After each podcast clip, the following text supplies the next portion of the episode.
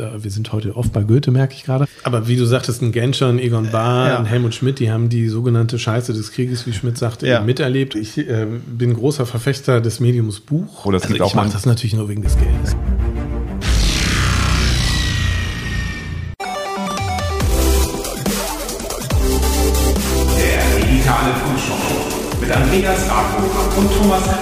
Wunderschönen guten Tag in diesem Sommer 2000. Wo sind wir jetzt? 2023. Wir sitzen in einer sonnigen Stadt unter den sieben Türmen. Natürlich sind wir in Lübeck und wir sind im Günter Grass Haus und uns gegenüber sitzt Jörg Philipp Thomser. Das ist der Leiter dieses wunderschönen Hauses. Seit 2009, glaube ich, Leiter. Seit 2007 ist er schon hier, vorher Volontär. Hat vorher, glaube ich, natürlich studiert in Duisburg. Äh, was hast du genau studiert, Jörg Philipp? Ich habe äh Deutsch und Geschichte studiert in Duisburg-Essen. Also schon kulturell Duisburg-Essen, die Universität, weil Duisburg bringt Thomas ja allenfalls mit Schimanski in Verbindung. Eher mit ne? Schimanski so, genau, ja. Ja, genau. du, bist, du bist Leiter dieses Hauses, hast ja zu glücklicherweise auch den Günter Grass noch persönlich kennengelernt. Ähm, zum Einstieg vielleicht ganz interessant, wenn du mal erzählen magst, ähm, wie war das erste Zusammentreffen mit ihm? War das schon, als du hier gearbeitet hast oder war das schon vorher? Du warst ja vorher in Lübeck hier in ein paar Häuser weiter im Buddenbrook-Haus als Praktikant damals. Wie war das, das erste Treffen mit Günter Grass?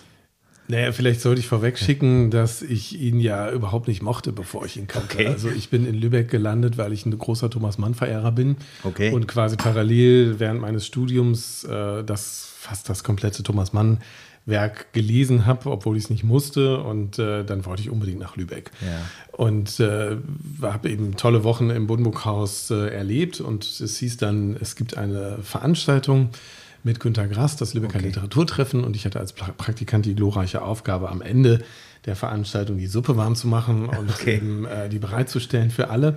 Und das war damals noch im Burgkloster, das Lübecker Literaturtreffen. Und äh, ja, ich war natürlich schon auch gespannt auf Günter Grass und die anderen Autorinnen und Autoren. Ähm, zu meiner Überraschung kam, als der Applaus kam und ich die äh, Herdplatte auf neun drehte, ähm, dann Günter Grass alleine mit seiner Frau runter. Und ich bin damals noch, äh, ja, natürlich sehr überrascht gewesen, äh, dass er erstens als erster da war und ich ganz alleine da stand und dann natürlich irgendwelche Smalltalk-Sätze ja. mit ihm wechseln musste. Und mir fiel nichts anderes ein, als über Fußball zu Oha. sprechen. Ich komme, wie gesagt, aus NRW, da liegt das nah. Das ähm, öffnet ja auch aber, Türen. Genau, und dann äh, kamen wir sofort ins Gespräch und es war furchtbar nett und wir ähm, haben diese Gespräche auch immer gerne auch über Fußball äh, fortgesetzt. Jetzt in Bremen wird nächste Woche auch unsere große Fußballausstellung dort eröffnet. Aber äh, ich war überrascht über seine Nahbarkeit, über seine Geselligkeit, seinen Humor äh, auch seine Selbstironie und vor allen Dingen sein Interesse an anderen. Also Hast du ihn denn da auch schon so als bescheidenen Menschen erlebt? Ja, bescheiden damals noch nicht, ja, okay. äh, weil er natürlich nach dieser Lesung ja. kam, aber äh, meine Vorurteile wurden eigentlich alle widerlegt und ich war sehr ähm, überrascht, wie sehr er sich für mich interessiert. Okay. Also es gibt ja Persönlichkeiten, die ähm, berühmt sind und die die ganze Zeit nur über sich reden und immer im Mittelpunkt stehen wollen. Und so war Grass überhaupt nicht. Also beim Literaturtreffen etwa gab es ja nicht immer nur eine öffentliche Lesung in Lübeck, sondern auch äh, ein Treffen zwischen den Schriftstellerinnen und Schriftstellern, um über ihre neuesten mhm. Werke mhm. zu diskutieren. Das fand im Büro von Günter Grass stand, statt. Man kam vor lauter Nikotin und Tabakqualm ja. kaum, kaum rein und sah fast niemand, aber äh, da wurde wirklich über Literatur gesprochen und diskutiert auf kollegialer Ebene. Und Grass war nicht der Literaturnobelpreisträger, der jetzt da als äh, Platzhirsch quasi diese Gesprächsrunde dominierte, sondern ähm, er interessierte sich für andere Strömungen, für die Nachwuchsautorinnen und Autoren genauso wie für etablierte Menschen. Aber ähm, das hat mich sehr überrascht und äh, so ist ja auch überhaupt nicht sein öffentliches Bild. Mhm. Also und wie ist es dann weitergegangen? Also wie, wie? Ja, ich war dann, ähm, also ich musste damals überlegen, ob ich jetzt äh, Lehrer werde. Also mhm. das Studium hatte ich beendet. Dann habe ich quasi das Praktikum im Buddenburghaus als Überbrückung genutzt. Und äh, genau in diese Zeit fiel auch die Zusage eines Promotionsstipendiums. Und äh, dann kam eben das Angebot, im äh, Günter Grashaus ein Volontariat zu absolvieren, weil ich als Praktikant da mich ja. sehr wohl gefühlt hatte. Und ähm, ja, auch, glaube ich, einen gewissen Eindruck gemacht hatte mit so vielen neuen Ideen, die ich auch mhm. hatte für die Museen. Und äh, dann ähm, wurde ich gefragt, ob ich auch was über Grass gelesen hätte und ich habe gelogen, ja. Was hast du denn angeblich gelesen? ja, ich hatte, glaube ich, zwei Werke gelesen, äh, Blechtrommel und im Krebsgang und ähm, habe dann sehr, sehr schnell alles nachgeholt und es hatte nur Vorteile, dass ich dann äh, kein Grass-Fan durch und durch bin, sondern eben auch eine kritische Distanz mhm. wahre und die natürlich auch dazugehört in einem Museum, das einem Namen gewidmet ist, dass man nicht alles unkritisch lobt, sondern eben auch bestimmte Dinge hinterfragt und natürlich nutzt es, dass ich alle Vorurteile der Gäste auch hatte, die man so gegenüber Gras haben kann. Und dann hat ja dich ähm, also sozusagen auf wissenschaftlicher, ich finde es immer so ganz spannend, wenn man sich mit jemandem, der im Grunde, wir vergessen oft, dass, dass Günter Grass ja einer der bekanntesten Deutschen überhaupt ist. Ne? Also das ist immer so, ne, der ist ja irgendwie, klar, jetzt ist er auch schon ein paar Jahre tot, aber als er lebte war, gehört er irgendwie so auch für die Lübecker zum Stadtbild oft, auch wenn er hier nicht gewohnt hat, aber er war hier viel unterwegs und auch gut vernetzt. Und wenn du dann so eine ja lebende Legende schon hast, damals äh, die, du sagst das gerade, diese Distanz, die hattest, wie, wie, wie schwierig war das? Das wollte ich gerade fragen. So, ja. oh, gut, nein, nein, alles gut. Aber, naja, da ist ja gut, dass wir beide, also wie, wie, wie schaffst du das, dass du, das habe ich Dr. Christian Ring vom, vom Neule Museum auch gefragt, dass man also äh, weil das Ganze muss ja auch irgendwo mit Liebe gefüllt sein hier, dass man sagt, dass man hier gerne hinkommt und so. Und äh, wie machst du das, dass du gleichzeitig die kritische Distanz warst und auch dann noch immer jeden Tag Lust hast auf Günter Grass, Günter Grass. Jeden Tag ist hier ja Günter Grass, Günter Grass. Hier ist ja nichts anderes. Und äh, das habe ich äh, Christian Ring auch gefragt, off the record. Hier traue ich mich das jetzt mal zu sagen. Jeden Tag Nolde, Nolde, Nolde, Nolde, Nolde hat, Nolde hat, ah, Nolde hat. Wie, äh, ist das dann professionell oder äh, hört das dann irgendwann, hört die Leidenschaft ja vielleicht mal auf? Oder es also gibt auch ich mache das natürlich nur wegen des Geldes. ja, klar. Nein, Quatsch. Also ja. im, äh, das ist wirklich äh, wäre absurd, aber das Schöne ist natürlich, dass ähm, Grass ja die ganze Welt beschrieben hat. Mhm. Also es geht ja nicht um seine Person hier um sein, in diesem Haus, sondern vor allen Dingen um sein Werk. Okay. Und ja. das Werk umfasst quasi ja die Weltgeschichte äh, um es mal ganz äh, bescheiden zu sagen. Also das, ähm, was in seinen Büchern sich spiegelt, ist natürlich immer der Mikrokosmos Danzig Langfuhr, aber dieser Mikrokosmos wird als Makrokosmos in Indien, in Südkorea, in Kolumbien, sonst wo mhm. äh, verstanden, weil es eben dieselben Mechanismen sind, die eigentlich überall die Menschheitsgeschichte ausmachen. Und wenn man etwa den Butt nimmt, das ist äh, ein Entwurf eines Romans, der von der Jungsteinzeit bis in die 60er Jahre des 20. Jahrhunderts spielt. Und da ist so viel auf 700 Seiten an Weltgeschichte drin, was man teilweise auch überliest. Also ich ähm, yes. kann vielleicht ein gutes Beispiel geben, um das zu veranschaulichen. Die Blechtrommel wurde 2009 50 Jahre mhm. alt und 2019 haben wir wieder ein Jubiläum gefeiert, nämlich natürlich den 60. Geburtstag. Und das Thema Flucht war auf einmal Spielt viel präsenter ja. äh, in der Rezeption dieses Romans als noch 2009. Und die Blechtrommel spielt also natürlich auch äh, in Danzig bis 44, 45 und die Flucht wird auch thematisiert. Und den Roman auf diesen Punkt mit den Zeitläufen in Deutschland wieder zu spiegeln, daran sieht man, wie zeitlos auch große Literatur mhm. ist. Und äh, vielleicht noch ein Satz zu, zu einem Grasshaus. Wir sind ja nicht nur Grass, Grass, Grass, sondern ihr seht hier auch eine Zeichnung von Cornelia Funke an der Wand oder ja. auch von äh, ähm, der Kulise Lotte. Also wir haben ein sehr vielfältiges Programm. Wir machen Janosch war ja auch schon. Kinder. Ne? Janosch Janosch war da. Ja. Äh, jetzt kommt äh, Margit Auer von der Schule der magischen Tiere im Juli, liest im Garten und äh, wir versuchen immer wieder auch Kinder ans Lesen heranzuführen. Aber das sind auch sogenannte Doppelbegabungen. Also Cornelia Funke ist genauso wie Günter Grass nicht nur eine Schriftstellerin, sondern auch eine Grafikerin. Die illustriert ihre Bücher selbst zum großen Teil.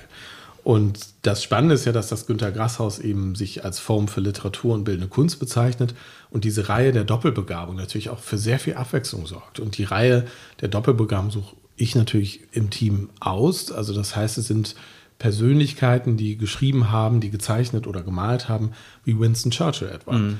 Der war nicht nur Premierminister, sondern auch Maler und Literaturnobelpreisträger. Richtig, ja. Mhm. Oder Tove Jansson oder ähm, Ringelnatz. Tove Jansson, äh, ja. Goethe äh, mhm. soll auch äh, ganz gut geschrieben haben, hörte ich, aber er hat eben auch gemalt.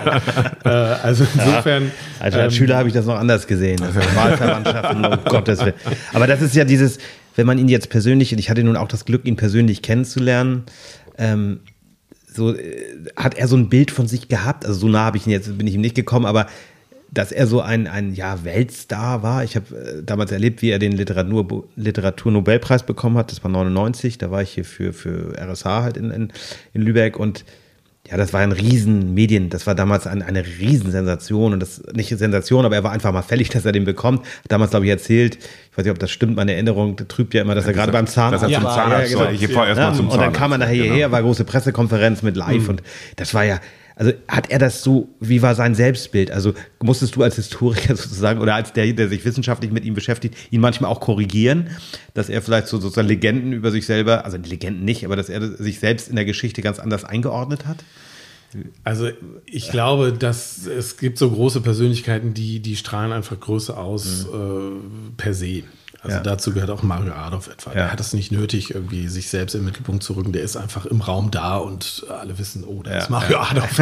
so, aber ähm, durch eine unglaubliche Präsenz. Also ich glaube, ihm waren, ihm war bewusst, ähm, wie weltweit er rezipiert wird. Ja. Also das war mir als Deutscher, wie du eben sel- selber sagtest, überhaupt nicht bewusst. Also das sage ich jetzt auch nicht als Museumsleiter, sondern wirklich als Deutscher.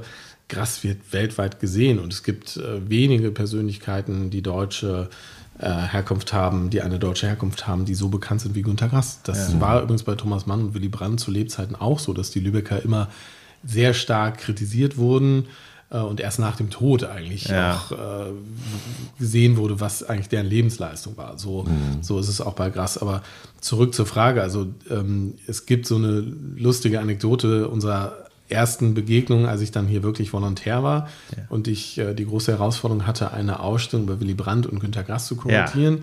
Und er schon so ein bisschen, also ich war ja, glaube ich, 29, als ich dann Leiter wurde und äh, noch jünger, als wir diese Ausstellung vorbereiteten. Und da versuchte er mir so ein bisschen einzureden, dass ja die Meinungsverschiedenheiten in der Frage der Wiedervereinigung 1989, 90 bei Brandt und ihm gar nicht so groß Ach so, waren. nee, nee. Und, ich, also, und da war ich dann doch sehr, also ich komme aus, äh, vom Niederrhein aus Mörs, aber das Ruhrgebiet ist nicht weit und bei uns, äh, auch in der Familie, haben wir immer sehr klar gesprochen. Also es wurde nie was unter den Teppich gekehrt und wir hatten auch nie Angst vor Autoritäten. Also wir äh, auch ja, es sind einfach äh, ganz normale Menschen und äh, ich bin nie vor Ehrfurcht vor großen Persönlichkeiten erstarrt. Das hat natürlich auch was mit einer Prägung zu tun, mit so einem gewissen, ja. Aber Wie lief denn so ein. Streit, so ein Streit in Anführungsstrichen Ja, ab? Hast du gesagt, das hör mal, hör mal, komm mal.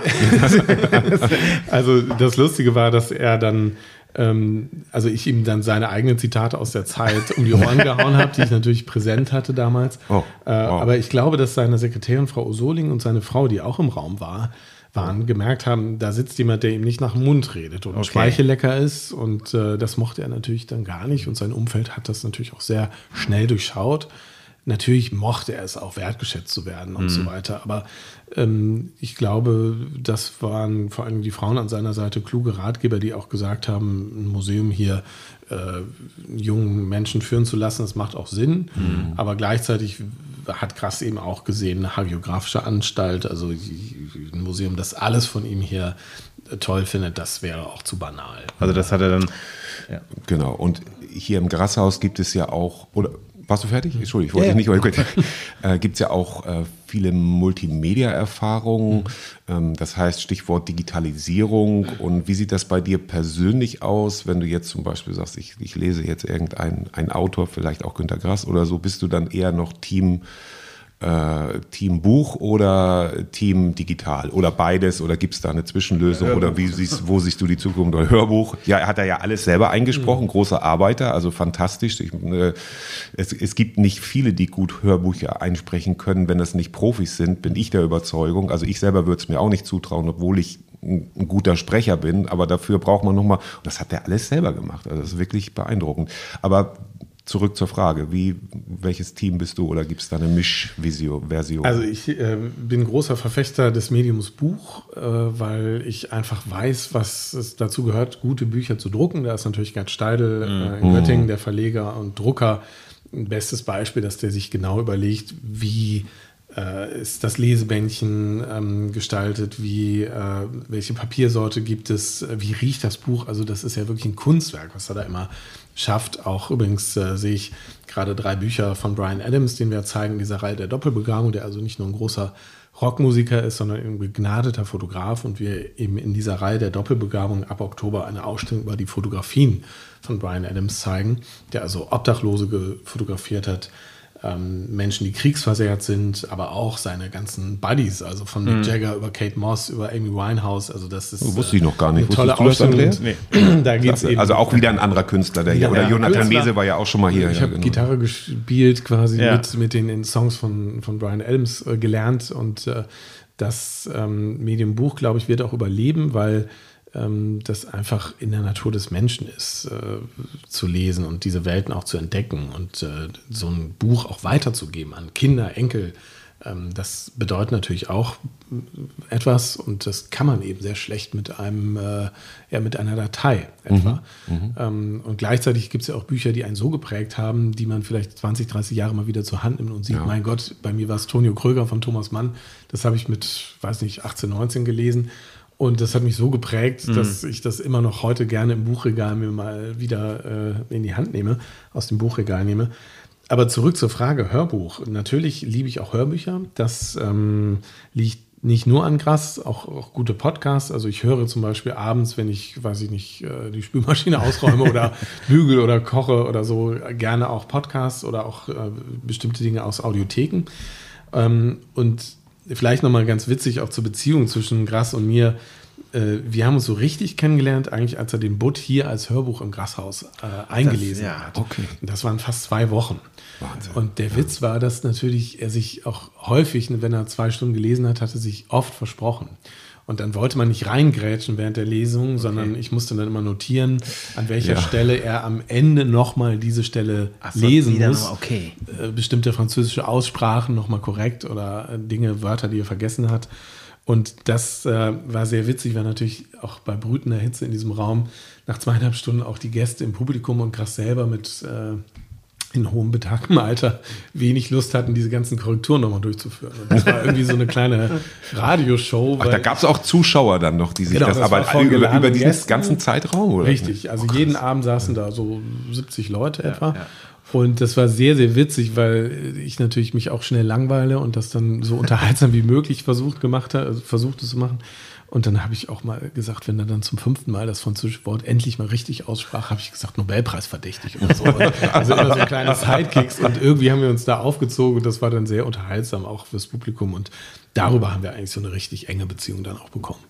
Habt ihr euch geduzt nachher oder? Nee, das, das, das man, macht man nie gemacht. Genau. Voll will also, man einfach dann nicht. Nee. nee, das, da gehört eine professionelle Distanz dazu. Ja. Und, und, wenn er es dir angeboten hätte oder hat er es dir angeboten? Ich, ich glaube, das äh, hätte er nicht gemacht und er hatte auch großen Respekt vor unserer wissenschaftlichen Arbeit. Mhm. Also er war, stand immer zur Verfügung für Publikationen, für Veranstaltungen, für Ausstellungen äh, wenn ich ihn gefragt habe, Mensch, wie war das denn äh, damals mit äh, Ingeborg Bachmann bei der Gruppe 47 oder ja. so, dann mhm. hat er mir dazu was erzählen können. Aber er hat sich nie eingemischt in die Arbeit. Und da war ich ehrlich gesagt auch sehr überrascht, weil ähm, das ja doch zu Lebzeiten ja ungewöhnlich ist, dass man ein Museum hat, das den Namen trägt, äh, den man selber hat. Und äh, das waren so Sphären, wir haben uns auch nicht gesagt, das neue Buch ist jetzt irgendwie Mist und äh, es war auch nicht Mist, aber wir haben da diese Sphären respektiert und ich habe auch ähm, seine künstlerische Arbeit nicht kommentiert und er nicht unsere Arbeit. Ich meine, er ist als Künstler natürlich, äh, er ist der Künstler, der Schriftsteller, der bildende Künstler, aber er war ja vor allem in, in, in den 70er Jahren und auch noch davor sehr politisch auch hat ja für Willy Brandt im Grunde ja, wenn man so will, Wahlkampf gemacht oder hat er ja auch offen zugestanden, war ja Schmidt später, glaube ich, sehr kritisch gegenüber. Ähm, ich habe das so in Erinnerung, diese Veranstaltung, man, man hat das ja so im Kopf und das war für mich, habe ich auch schon mal hier im Podcast erzählt, wo du dann äh, vorkommst, als wärst du selber Teil eines Romans, wenn du da stehst und da ist dann ähm, Helmut Schmidt sitzt da im Rollstuhl, daneben Willy Brandt, Björn Engholm kommt um die Ecke, Frank Thomas Gaulin kommt, den du auch kennst hier, ne? also einer, einer der Förderer, wo du, wie, wie wie hat er sich selber so in einem späteren du, gesehen? Du meinst Egon Bahr, ne? Nicht Egon Bahr war, ja. habe ich jetzt also, Willy Brandt gesagt? Willy nee, nee, der, war, der lebte ja schon nicht mehr. Nein, nein, Egon Bahr war da, hm. genau, Entschuldigung, ja. ja, Willy Brandt, aber diese, dieses Verhältnis Willy Brandt, weil die Häuser hier mhm. auch nebenan, mhm. nebeneinander sind. Wie hat er das so zu Lebzeiten später, er hat ja nun wesentlich länger als Willy Brandt gelebt, Willy Brandt starb, glaube ich, 92 schon. Ähm, wie, wie, wie war deren Verhältnis später, weißt du das? Also äh, wie hat er über Willy Brandt gedacht und umgekehrt, wie war das tatsächlich? Also äh, es gibt so eine Feuilleton-Meinung, dass Grass eigentlich Brandt immer genervt hätte mit seinen ja, das habe ich auch gelesen. Äh, über äh, diese Politik, die er als Kanzler ja. geführt hat. Und ähm, natürlich ist da was dran, weil äh, als Bundeskanzler kann man eben nicht die Meinung von Schriftstellern und Schriftstellern, die mhm. eben keine Verantwortung haben, dann eins zu eins übernehmen. Aber das ist so ein bisschen gekippt, weil in der Tat war es so, dass Brandt ja äh, Grass sehr viel zu verdanken hat. Und mhm. Grass war der erste Schriftsteller, der überhaupt sich politisch engagiert hat. Mhm. Also das war damals noch, heute würde man sagen, No-Go, Anfang der 60er Jahre, ja. dass sich intellektuelle Schriftstellerpersönlichkeiten in die sogenannten Niederungen der Politik herabbegeben. Und Grass hat eben gesehen, die Weimarer Republik ist gescheitert, weil sich zu wenige Menschen in die Politik eingemischt haben. Mit Menschen meine ich also Intellektuelle, Akademiker und so weiter. Und äh, Bürger, die sich also zu wenig schützen vor die Republik und die Demokratie gestellt haben. Und das wollte er anders machen. Und mhm. da gibt es eine lange Geschichte zurück zu deinem äh, verhassten, ja. in Anführungszeichen, Goethe. Ja. Also, dass auch Goethe gesagt hat, Mensch, also die Politik, das ist eigentlich nicht unsers. Äh, wir sind ähm, stolz, eine Kulturnation zu sein als Deutsche, aber die Politik sollen bitte andere machen. Und das hat Krass tatsächlich verbessert, dass er mit ganz vielen anderen Schriftstellern, Enzensberger, äh, Böll natürlich äh, ja, eigentlich die Demokratie in Deutschland zu dem gemacht hat, was sie heute ist, um es mal ganz ja, pathetisch zu sagen. Und natürlich mit dem Schrecken, mit der Erfahrung, das, was zwischen 33 und 45 ganz war. Genau, deswegen denke ich manchmal, diese Menschen, das hat ja jeder mit seinen Großeltern auch, die dann hm. irgendwann nicht mehr da sind, die diese, diesen Schrecken noch erlebt haben. Und da fragt man sich ja manchmal so, was würde ein Grass heute sagen über die Situation, die wir hm. haben gerade, ne? mit Russland, mit der Ukraine, aber wie du sagtest, ein Genscher, ein Egon Bahr, ja. ein Helmut Schmidt, die haben die sogenannte Scheiße des Krieges, wie Schmidt sagte, ja. miterlebt, krass auch und wusste, wovon er sprach und wollte eben ja. dies nie wieder natürlich dann auch in die Adenauer Republik tragen und äh, wirklich die progressiven Kräfte in Deutschland auch stärken. Mhm. Und gleichzeitig, wenn man das eben sieht, auch gerade in Ostdeutschland jetzt in Gegenden, äh, die strukturschwach sind, ähm, da gibt es an den Litfaßsäulen auch wenig Veranstaltungsplakate. Also das heißt, Kultur äh, Bürger, die sich einmischen, die nicht rechtsradikalen, rechten äh, Strömungen das Feld überlassen, die sind in solchen Gegenden besonders wichtig. Mhm. Und leider ist meine Erfahrung, dass genau in diesen Gegenden Kultur eher sogar noch ja. äh, nicht groß gefördert runtergefahren wird. Runtergefahren wird. Ja. Ähm, aber er hat äh, tatsächlich ja schon ähm, mit Brand ein sehr enges Verhältnis gehabt. Und äh, ja, es war eine Beziehung mit Höhen und Tiefen, wie das bei Freundschaften ja auch ist. Also es gibt, äh, denke ich, kaum Freunde, die, die so ohne Ausschläge nach oben und unten funktionieren. Und ähm, gerade in der Frühzeit war Gras sehr wichtig für Brandt. Er hat ja auch Demokratiewagen etwa, mehr Demokratiewagen Slogan mhm. selber ja. sich ausgedacht und äh, wirklich mobilisiert. Äh, unglaublich viele Wählerinitiativen, gerade bei der Wahl 72 geschaffen. Ja. Natürlich ist es dann ähm, ein bisschen abgeflaut, das Verhältnis, als Brandt dann Kanzler wurde und einfach viele Dinge nicht umsetzen konnte und auch einfach ja, überfordert war, natürlich äh, auch mit seiner Melancholie etc. Aber was Grass immer sehr bewundert hat an Brandt, war sein Einsatz für den globalen Süden. Mhm. Und das hat er mir auch immer wieder gesagt, dass das eigentlich auch eine Lebensleistung ist von Willy Brandt, die ein bisschen in der Bundesrepublik vergessen ist, dass er eigentlich die Themen, mit denen wir uns heute beschäftigen, Fluchtursachen, ja. Nordafrika, ähm, ungerechte Verteilung der, äh, der materiellen Güter Umweltverschmutzung, ähm, auch Alles auch damals schon, auch schon ganz in früh. Den 70er Jahren mit dem sogenannten oh, oh. Nord-Süd-Bericht vorausgesehen hat und es wurde wenig bis gar nichts getan. Und das machen Brandt und Grass eben bis heute auch ja. so aktuell. Und als äh, Günter Grass starb, gab es dann im Fernsehen ja ganz viele Rückblicke und so. Und da wurde ja auch dann, also zumindest habe ich das so interpretiert, viel in, in, den Nachrufen gezeichnet, so dieses, der, der Mahner, der Grandler aber auch und dann auch der Konflikt mit Marcel Reich-Ranitzky, so ähm, Hast du das auch so wahrgenommen, diese Spannung zwischen den beiden? Oder hast du da eine eigene Meinung zu? Oder, wie, oder hat er vielleicht mal was darüber gesagt in deiner Ja, Gegenwart? also wir hatten ähm, da mal drüber gesprochen, weil äh, das Geheimnis des Lübecker Literaturtreffens ist ja, dass die Schriftsteller hier im Sekretariat von Günter Grass bis heute ja unter Ausschuss der Öffentlichkeit diskutieren. Mhm. Und äh, sobald eine Fernsehkamera oder ein Kritiker dabei wären, würden bestimmte Leute, die eher zurückgehalten, zurückhaltend sind, äh, noch weniger sagen als ohnehin schon. Und die Platzhirsche oder Platzrehe, wie auch immer man das sagen möchte, ähm, die würden eben äh, sich produzieren. Und ja. die Gefahr besteht immer, wenn die Fernsehkameras dabei sind oder wenn Kritiker, Berufskritiker dabei sind. Und äh, das war eine Erfahrung, die er mir gesagt hat, dass das das Problem von Reich Ranitzky war. Dass die sich sehr gut verstanden haben, sehr lange, aber je erfolgreicher Reich Ranitzky quasi in der Fernsehkamera wurde, indem er immer zuspitzender Literatur gebasht hat. Ja, also Popkultur war das ja auch nachher so ein bisschen. So, ne? genau, da ging es eigentlich nur noch um, um Effekte. Unterhaltung, ja. Effekte, Unterhaltung ja. und nicht mehr um, um eine seriöse Kritik.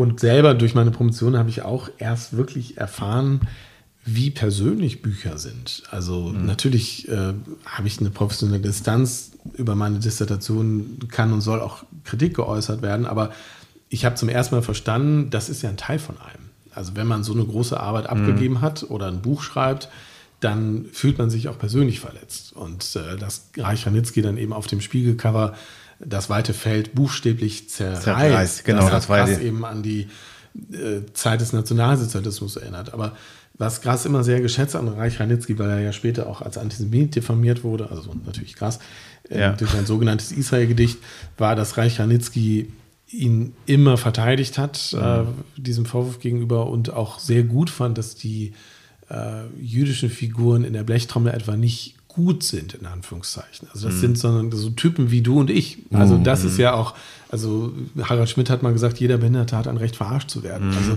das ist ja, wenn man immer nur schützt und schont, dann ist es ja eigentlich auch eine, über, eine Bevormundung. Und äh, das war Grass immer wichtig. Er hat mir mal gesagt, dass, dass äh, also so dieser Anno Frank-Mythos, immer die Juden sind die Guten und so weiter, das wollte er mit der Blechtrommel auch ein bisschen korrigieren, dass es eben Menschen sind wie, wie du und ich. Und das fand Reich auch immer sehr, sehr mhm. gut an seinen. Blechtrommel ist ein gutes Stichwort. Äh, Korrigiere mich, wenn ich falsch liege, aber die Blechtrommel war ja der Durchbruch. Das, das meine ich nicht, sondern das war ja auch der finanzielle Durchbruch. Er war dann ja sozusagen zugespitzt gesagt auf Schlag finanziell unabhängig und konnte letztendlich sagen, ich mache das nächste Buch wann ich Lust habe, was ich mache, kann ich mir aussuchen. Ist das soweit korrekt? Kann man ja, das, das so sagen? Korrekt. Ja, okay. Also er hätte es, glaube ich, auch weitergemacht, wenn er finanziell erfolglos geblieben wäre, weil er einfach eine Künstlernatur durch und durch war.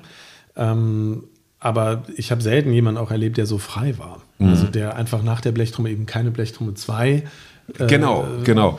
produziert, sondern was alle auch Reich Ranitzky erwartet hatten, sondern kommt die schmale Novelle Katz und Maus mhm. und er hat eigentlich die Erwartungshaltung des Publikums immer wieder durchbrochen, weil er sich immer wieder neu erfinden wollte in mhm. seinen Büchern.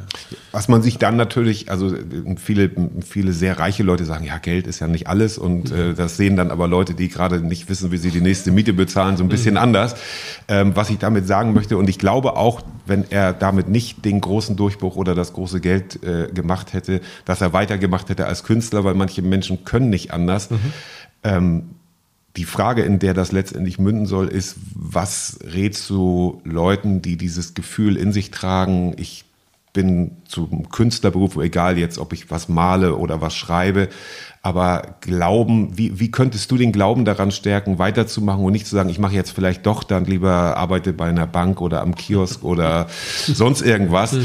ähm, weil das ist sicheres Geld. Oder hm. hast du da einen Tipp für unsere Hörer, die sich, wo sich vielleicht irgendjemand zum, äh, Wir brauchen den also da ich ungefähr Literat. jede Woche äh, Zuschriften bekomme von Menschen, die sagen, Mensch, ich bin der neue Günter Grass okay. und äh, hier ist ein Roman, bitteschön. Äh, ich habe auch noch was mit, ja, genau. genau so. warum macht ihr mich mal eine Ausstellung oder eine, eine große Veranstaltung. Äh, nein, im Ernst. Also tatsächlich kann man ja nicht einfach pauschal sagen, glaub an dich und das wird schon irgendwann. Und ja, ja, wie okay. bei Kleist nach ja. dem Tod. Das wäre ein bisschen zu banal. Aber ich glaube, ähm, es gibt Menschen im Umfeld und äh, da hatte Grass mehrere, die ihn immer wieder äh, gesagt haben, geh diesen Weg weiter. Und mhm. übrigens die Blechtrommel ähm, hat er geschrieben, weil ihm ein Freund aus der Gruppe 47 geraten hat, jetzt hör mal auf mit deinen Grafiken und Gedichten und so. Theaterstücken und Ballettlibretti, jetzt schreib mal deine Lebensgeschichte auf. Okay. Und dieser Rat war so folgenreich, dass Krass sich wirklich episch dickarschig, wie er sagte, hingesetzt hat und die Blechtrommel schrieb. Und ich glaube, Menschen im Umfeld wissen, ob das was wird oder nicht. Also Menschen, die mhm. einem wichtig sind äh, und man soll natürlich sich vertrauen und dem eigenen Künstlerimpuls, aber ich glaube, es tut ganz gut, auch mal zu hören, sagen wir mal, ist das, was ich hier schreibe, vielleicht auch wirklich geeignet, äh, um mal im Verlag zu erscheinen oder soll ich vielleicht doch lieber äh, Kindergärtner werden? Also das, äh, ja, und das also, ist doch, das ist doch ein schöner ja, Tipp. Das genau. ist, das, das also wir brauchen damit. gute Kindergärtner genau. und Menschen, die sich mit Literatur und Kunst beschäftigen. Genau. Da, also es gibt so viele Berufe, um sich selbst zu verwirklichen. Ähm, Aber ja. bitte keine Manuskripte mehr ans Grashaus oder so, oder kann man das auch nicht so pauschal sagen? Eine unheimlich witzige Geschichte, weil ich glaube, du bist auf jeden Fall auch Fußballfan. Ja. Du bist, ja. glaube ich, sogar Bayern-Fan. Ne? ich bin zurückgetreten als Bayern-Fan. Ah, ich, ich konnte nicht mehr. Es, war, es ging okay, nicht mehr. Das ist sehr gut. Ich also, auch. können wir das Gespräch auch fortsetzen? ja, können wir. Nein, also, also, nur zu. Ähm, äh, da, das ist so, dass ich häufig eben dann Menschen, die sich hier sehr nett äh, ins Gespräch bringen und äh, wünschen, dass ich irgendwie im Verlag mal für sie werbe ja. äh, mit einem Manuskript, dass ich denen oft ein Buch, einen Katalog oder irgendein kleines Dankeschön schicke. Ja. Und das mache ich, habe ich früher sehr häufig gemacht äh, und ähm, dann äh, kriegte ich irgendwann mal einen Anruf im Büro und ich stand schon im Mantel, wollte eigentlich gehen, sah, das ist eine ausländische Nummer und dachte, hä, wer ist das denn? Und dann äh, nahm ich den Hörer ab und eine sehr, sehr dialektgefärbte Stimme sagt, ja, hallo, äh, ihr wollt mir mal fürs Buch bedanken. Und ich dachte, ja, äh, alles klar, irgendein Lyriker von, von, vor drei Jahren, dem ich mal ein Buch geschickt habe, ähm, aus Süddeutschland oder so, äh, der sich bedankt, jetzt vielen Dank, ja. Wiederhören. Und dann fragte ich aber Gott sei Dank nochmal nach, ja, wer sind Sie denn? Ja, Beckenbauer. Und dann bin ich natürlich fast der Hörer der aus der Leitung. Und der Franz persönlich rief an äh, und wollte sich für ein Buch bedanken, was ich tatsächlich, das war auch etwas länger her dann, was ich in dem Moment vergessen hatte, weil Beckenbauer ja sehr scharf kritisiert wurde aufgrund seiner WM-Geschichte. Äh, und ähm, es gibt ein Buch von Günter Grass, was er nach der SS-Debatte 2006 veröffentlicht hat, mhm. Dummer August. Und in diesem Buch gibt es ein Goethe-Gedicht, äh, das heißt jetzt, äh, wir sind heute oft bei Goethe, merke ich gerade, aber das heißt so verkürzt, äh, lass die alle reden, mach dein Ding. Ja. So. Und das habe ich Beckenbauer zugeschickt in dieser Debatte, äh, weil ich wusste, Beckenbauer und Grass, die haben sich sehr gemocht und Grass hat zu ihm aufgeblickt und die haben sich 2006 bei der WM in Deutschland sehr häufig auch in Stadien getroffen und dann fachgesimpelt über Fußball. Ähm, ja, und dann hat er sich da persönlich für bedankt. Okay. Und ja. das war so großartig, weil das sind eben Menschen, die diese Größe haben und die, auch Frau Merkel habe ich gehört, dass die sehr nahbar ist und immer wieder auch äh, sich interessiert für, äh, für Menschen auf der Straße in Anführungszeichen, die eben nicht abgehoben sind, sondern ja, einfach auch Stil haben. Und das habe ich immer wieder gemerkt, auch ob Salman Rushdie oder Cornelia Funke, dass das eigentlich auf die bescheidensten Menschen sind, die die mhm. größten Persönlichkeiten sind. Und umgekehrt. Also wer irgendwie okay. meint, er sei jetzt der große Nachwuchs, Schriftsteller, das ihr habt schon lange auf mich gewartet, wo ja. ist die Suite? Und umgekehrt, das so. ist genau, das ja. ist ein schöner, schöner also völlig selbst überschätzen und auch ja. andere Leute so behandeln, als seien sie Lakaien. Als seien sie, genau, als seien sie schon der große genau. äh, Literat. Oder? Also so hast du ihn auch, er war ja nicht dein Chef, das ist ja Quatsch, aber er, ich stelle mir das so vor, wenn ich, wenn ich hier jemanden habe, der dann auch mal, er war ja noch nicht, auch nicht jeden Tag hier, das ist ja mhm. auch eine, aber Fehlt er sehr? Also, Nein, oder ist, eigentlich ist der Geist immer noch wach und du hast ja, ja eben auch gefragt, was hätte Gras eigentlich heute zu Putin ja, ja, genau. zu, zur Lage äh, aktuell gesagt. Ähm, und äh, das ist so erstaunlich, dass eben die Antworten ja alle in seinen Büchern stehen. Und ähm, wirklich, wenn man sich fragt, wie kommt es dazu, dass äh, radikale Kräfte groß werden, muss man die Blechtrommel Katze Maus Hundejahre mhm. lesen. Beim Heute der Zwiebel, da wird es eins zu eins veranschaulicht, wo die Anfänge sind. Gras hat vor Putin schon 2008 in St. Petersburg äh, vor Studierenden gewarnt und gesagt, der, ähm, die Zensur von Schriftstellern und Künstlern, ähm, das Einschränken von Meinungsfreiheit, von der Arbeit von Journalisten, das ist immer der Anfang mhm. totalitärer Regime. Und er hat in seinem letzten Interview, kann man googeln, äh, auch gewarnt vor einer Zuspitzung des Konfliktes, einem dritten Weltkrieg zwischen der NATO und Russland. Mhm. Und äh, wenn man die Rettin liest, ähm, kann man das heute Fridays for Future Aktivisten in die Hand drücken. Äh, das, das, Thema Umweltverschmutzung. Sieht man heute anders, das Buch, ne? Äh, Klimawandel, ja. Gentechnik, Fluchtbewegung, äh, Umweltverschmutzung der Ostsee. Ähm, da ist alles drin, nukleare Wettrüstung. Ja. Man, man, dieses Buch wurde verrissen als es erschien. Es wurde aber doch später auch verfilmt. Ne? Das, ich genau. erinnere mich daran, ja. das wurde in Schleswig-Holstein auch verfilmt. Ja. Das war irgendwie nach meiner, ich, ich erinnere mich basic, nur, ja, genau. Ja, ich habe das ja. in der Schule, musste ich es lesen mhm. im Deutschunterricht oh und ich fand es ganz furchtbar. Es war so ein, ein also ich habe mir jetzt vorgenommen, das nochmal jetzt mhm. zu lesen. Oder auch hören. Wie gesagt, die Hörbücher sind sehr schön, das ist eine sehr schöne Vorlesestimme. Also die ähm, Retten ist erschienen kurz vor Tschernobyl und alle mhm. haben gesagt, mein Gott, krass, der Schwarze ja der Nation und so. äh, das endet ja auch mit einer nuklearen Explosion.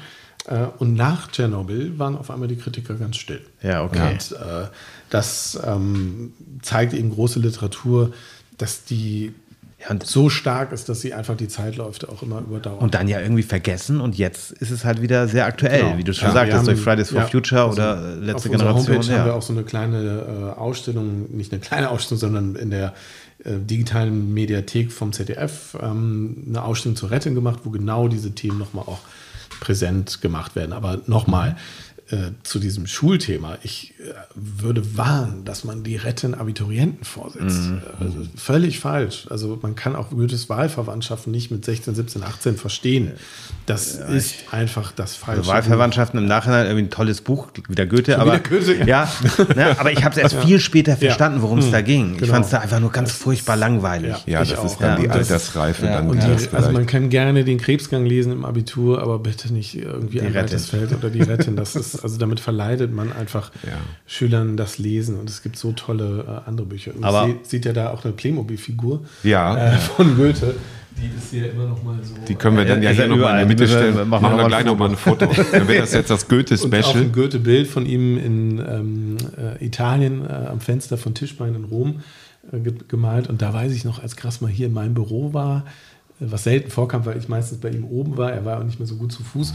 Und dann sagt, ach, der junge Goethe und äh, wollte weg von seinen äh, Liebschaften und äh, erzählte richtig so zwei, drei Minuten was über Goethe. Das war auch ein, eine schöne Erinnerung. Ja. Sehr schön. ja. Ja dann äh, haben wir es äh, fast geschafft und hoffentlich Lust auf, auf Lesen gemacht oder Hören. Und auf einen Besuch hier im Grashaus. Und auf einen Besuch im Grashaus, genau, wo man alles miteinander verbinden kann, was ich gerade gesagt habe. Und dann sind wir schon beim Umtrieb der Woche und wir überlassen es immer dem Gast, ob da haben wir noch Zeit nachzudenken. Ja. Und dann haben wir Zeit nachzudenken oder möchtest du nachdenken? Also ich hätte was. Okay, ja. So. ja ich hätte auch was. Ja, bitte, also, dann. dann also, bitte. Sehr leicht.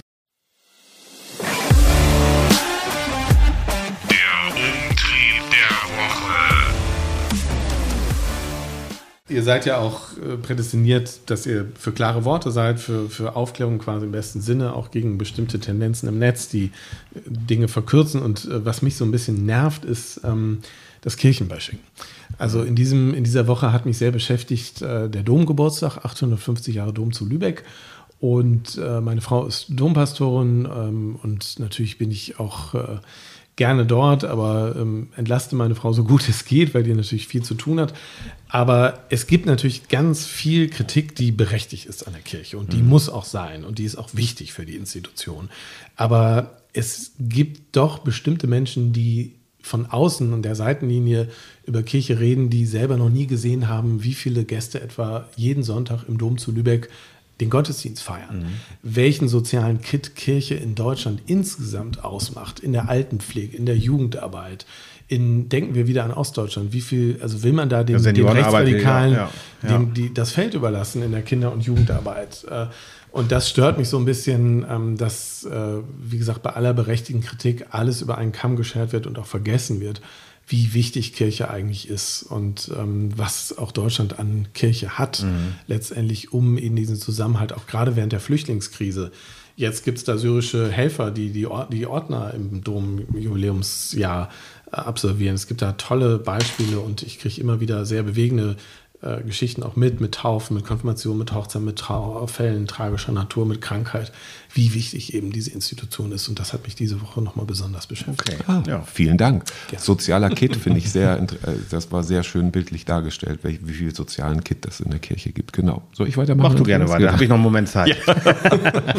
Na, bei mir ist es ganz einfach und das äh, kam vorhin schon so ein bisschen, wenn also ein äh, Franz Beckenbauer sich persönlich bedankt und anruft, dass das manchmal diese kleinen Dinge sind, die auch diese Kontaktpflege ähm, unter Menschen ja, dass man diesen Kontakt hält auf eine gewisse Art und Weise oder, oder dass man, wie du gesagt hast, den Stil hat und sich dann kurz persönlich bedankt oder vielleicht in diesen Zeiten äh, immer noch besonderer. So habe ich auch meine Frau bekommen.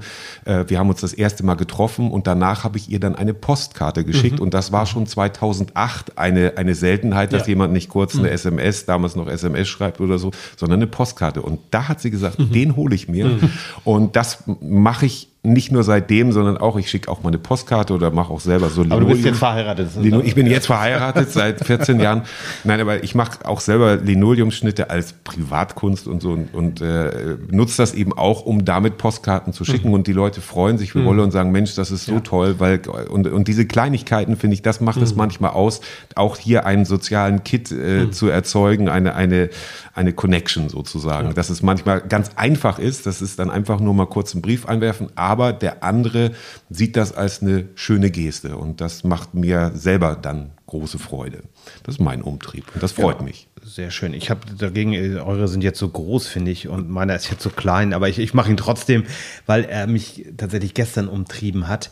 Ich äh, habe einfach äh, mich gestern fürchterlich aufgeregt über eine Mitarbeiterin eines Hotels. Ich will den Namen gar nicht sagen, aber ich bin da häufiger und ich musste die Buchung ändern. Und sie war fürchterlich unflexibel.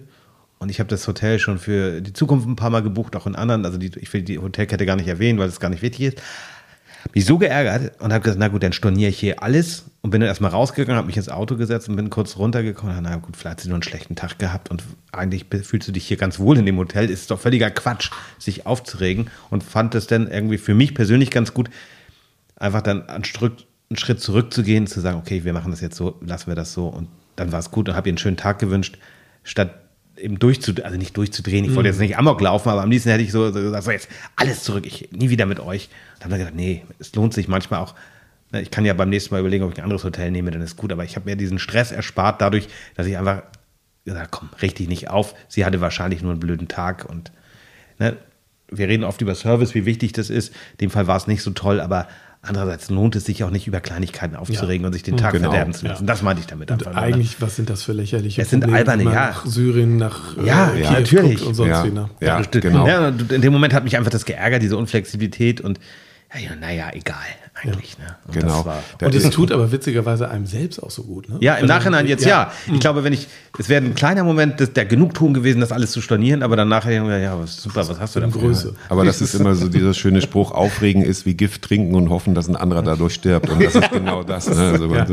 Und mit diesen schönen Worten, mit diesem schönen Bild sagen wir herzlichen Dank, dass wir hier sein ja. durften. Andreas, wir gehen gleich noch unten in den Shop, ne, würde ich sagen, rein, und ein bisschen was kaufen. Und äh, sagen vielen Dank, dass wir hier sein durften. Ich, äh, in die Shownotes machen wir natürlich nochmal Verlinkung des, der, der äh, genau. Seite hier und ja. Günter Grasshaus. Und ja, wie gesagt, lohnt sich auch für deine Kinder mal vorbei. Absolut. Nächstes Fall. Mal definitiv ja, kein Hotel. Hat sehr viel Spaß gemacht. Vielen Herzlichen Dank. Dankeschön. Tschüss. Tschüss.